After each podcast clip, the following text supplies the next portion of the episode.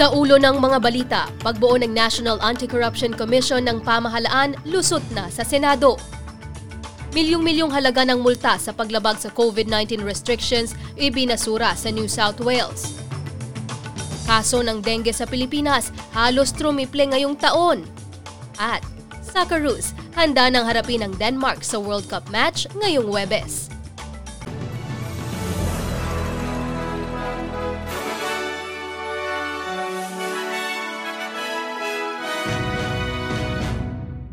Sa detalye ng mga balita, multa dahil sa paglabag sa COVID-19 restrictions na umabot na ng milyong-milyong dolyar ang aalisin ng Revenue Agency ng New South Wales.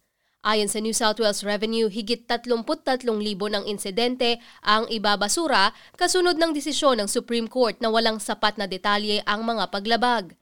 Ibig sabihin, ibabalik o refund ng ahensya ang mga bayad ng mga napagmulta. Higit 62,000 na COVID-related fines ang inisyo ng Estado sa kasagsagan ng pandemya, pero kalahati lamang dito ang valid. Pumasa na sa Senado ang anti-corruption legislation ng Labor kaya't nalalapit ng maisa katuparan ang pangako ng Labor na bumuo ng National Anti-Corruption Commission. Nakalusot ang bill nitong Martes na may ilang pag-amyenda mula sa Greens at suporta ng koalisyon sa pagpapalawak ng kapangyarihan ng magiging NAC inspector. Pero bigo ang Greens na baguhin ang Exceptional Circumstances Clause para sa public hearings na matagal nang pinagtatalunan. Babalik naman sa House of Representatives ang panukalang batas para sa huling pagboto. Pag-aaralan naman ng pamahalaan ang mungkahing price cap sa gitna ng sumisipang presyo ng enerhiya. Tinanggal na ni Prime Minister ang panukalang cash subsidies para sa mga pamilyang hikahos dahil sa mataas na cost of living pero ayon kay Treasurer Jim Chalmers, patuloy na isinasaalang-alang ng Labor ang ibang relief option. The government's made it really clear uh, that we're acting with some urgency here, and we hope to have an announcement between now and Christmas. Uh, we know that Australians and Australian industry are hurting right now uh, because of high prices caused by the war in Ukraine. Sa ibang balit, sinabi ni Liberal backbencher Bridget Archer na posibleng tumawid siya para bumoto laban kay Scott Morrison kapag inihain na ang censure motion sa Parliament. Pero karamihan ng mga MP ng koalisyon ay hindi susuporta sa motion. Anila, isa lamang itong pamumulitika. Walang legal na implikasyon ang censure motion at isa itong formal na paraan para ipagbigay alam ang hindi pagsang-ayon ng mga kasamahan sa mga naging aksyon ng isang tao sa pwesto. Samantala bilang tugon sa lumalalang krisis sa pabahay sa Australia, nananawagan ng Greens sa agarang pagpigil o freeze sa presyo ng upa at pagpapalayas o eviction ng walang sapat na dahilan. Kasunod dito ng ulat mula sa Annual Rent Affordability Index kung saan mas mabilis na tumataas ang renta sa bansa kaysa sa kita ng mga mamamayan. Kaya't marami ang nagkukumahog maghanap ng matutuluyan o manatili sa bahay kung saan sila nakatira. Sinabi ni Green spokesperson for Housing and Renters at member for Newtown Jenny Leong na hindi naabot kaya ang pag-upa pero hindi ito magbabago kung pababayaan ang merkado. Just weeks ago, the Greens pushed to end no grounds evictions and give renters security by Christmas, but shamefully that was blocked by the Liberal government and New South Wales Labor.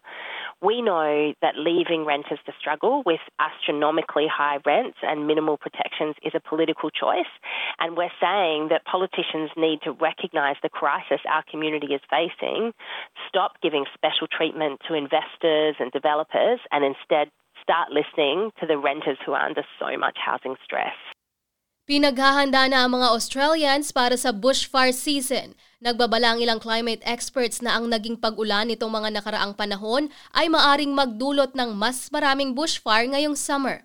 Kung inaakala ng marami na ang sunod-sunod na buhos ng ulan nitong spring season ay magpapalamig ng panahon, Kabaligtaran ito para sa mga fire experts dahil mapapalago ng tubig ulan ang mga damo at puno kapag natuyo ngayong tag-init at magdudulot ng mas malawakang sunog sa kagubatan.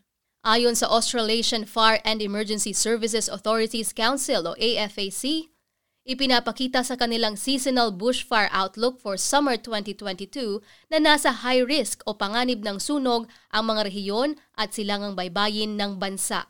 Narito ang pahayag ni AFAC CEO Rob Webb. And it's showing above average uh, fire potential for a number of parts of Australia. Over uh, western New South Wales and southern Queensland, areas of above average fire danger are expected because of the um, prolific grass growth that's happened out there through recent uh, heavy rains. Doesn't take long for that grass to cure, and the concern out of the New South Wales Rural Fire Service is that that grass may dry out as we get into the early parts of summer, and those days of 40 degree um, 40 degree days may see that dry out, and that could lead to above average and uh, fire potential and fast moving grass uh, grass fires.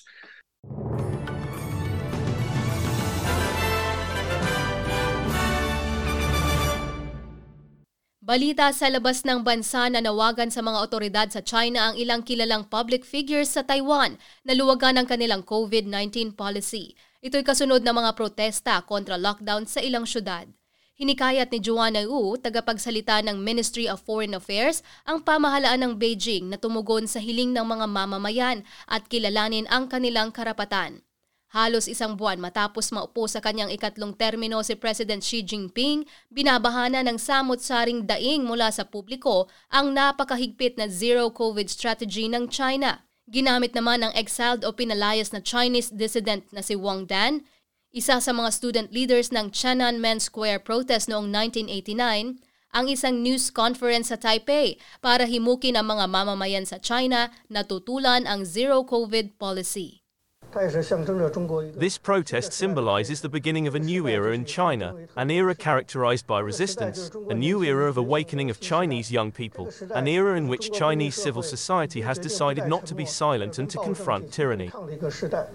Sa ibang balita, sumabog ang tinaguri ang pinakamalaking aktibong bulkan sa mundo na Mauna Loa na matatagpuan sa Hawaii. Ito ang unang pagkakataon na sumabog ang bulkan matapos ang halos apat na pung taon. Bagamat hanggang paanan lamang ng bulkan ang lava, pinayuhan ng US Geological Survey ang mga residente na maging alerto dahil sa pag-ulan ng abo o ashfall. Ayon kay State Governor David Ige, sa ngayon ay malayo ang panganib sa mga komunidad.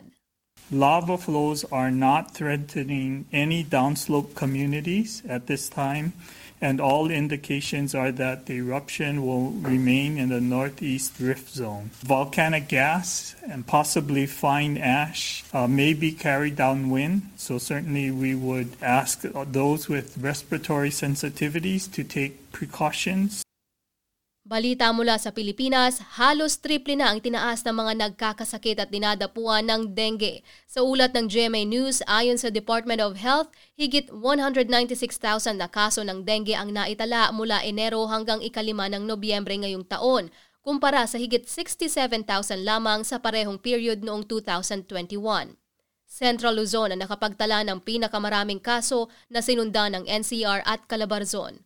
Lumobo din ang bilang ng nasasawi dahil sa dengue ngayong taon. Pinakamaraming dinapuan ng dengue na nasawi ay mula sa Central Visayas na nasa 78 kaso. Sinundan ng Central Luzon at Western Visayas na nasa 83 kaso at National Capital Region na 50 ang kaso. Sa Pilipinas pa rin mag-aambag ang Home Development Mutual Fund o Pag-ibig Fund ng 250 billion pesos sa pambansang pabahay para sa Pilipino o 6 Million Housing Program. Sa ulat ng pahayagang Inquirer, inaprubahan na ni Department of Human Settlements and Urban Development Secretary Jose Rizalino Acuzar ang paglalaan ng nabanggit na halaga sa flagship housing program ng Administrasyong Marcos Jr. Sa ilalim ng programa, inatasan ng Pangulo ang kagawaran na magtayo ng isang milyong bahay kada taon hanggang 2028.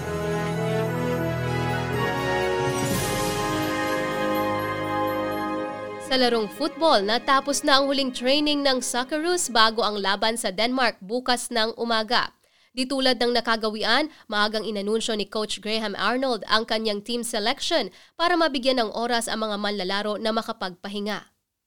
Ayon pa sa coach, relax at handang-handa na sila para sa laban. it's not often you get to go to a World Cup and uh, you know I've been saying this to these boys to enjoy the journey, enjoy the ride. We've had uh, we've gone through over the four and a half years, we've gone through some difficult periods of obviously through the pandemic, and we've only played four games out of 20 uh, at home.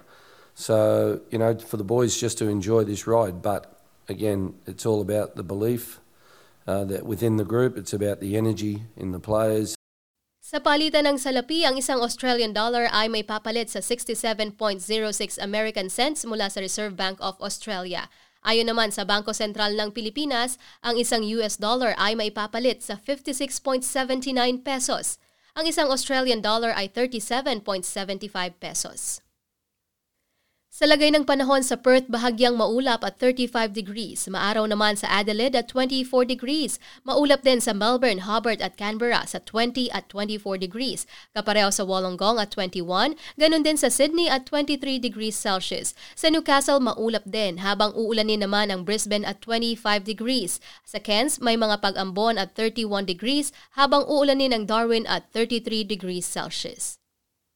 At yan ang kabuuan ng mga balita natin ngayong umaga. Abangan naman si Maridel Martinez para sa ikalawang bahagi ng ating programa. Ako si Edinel Magtibay para sa SBS Filipino.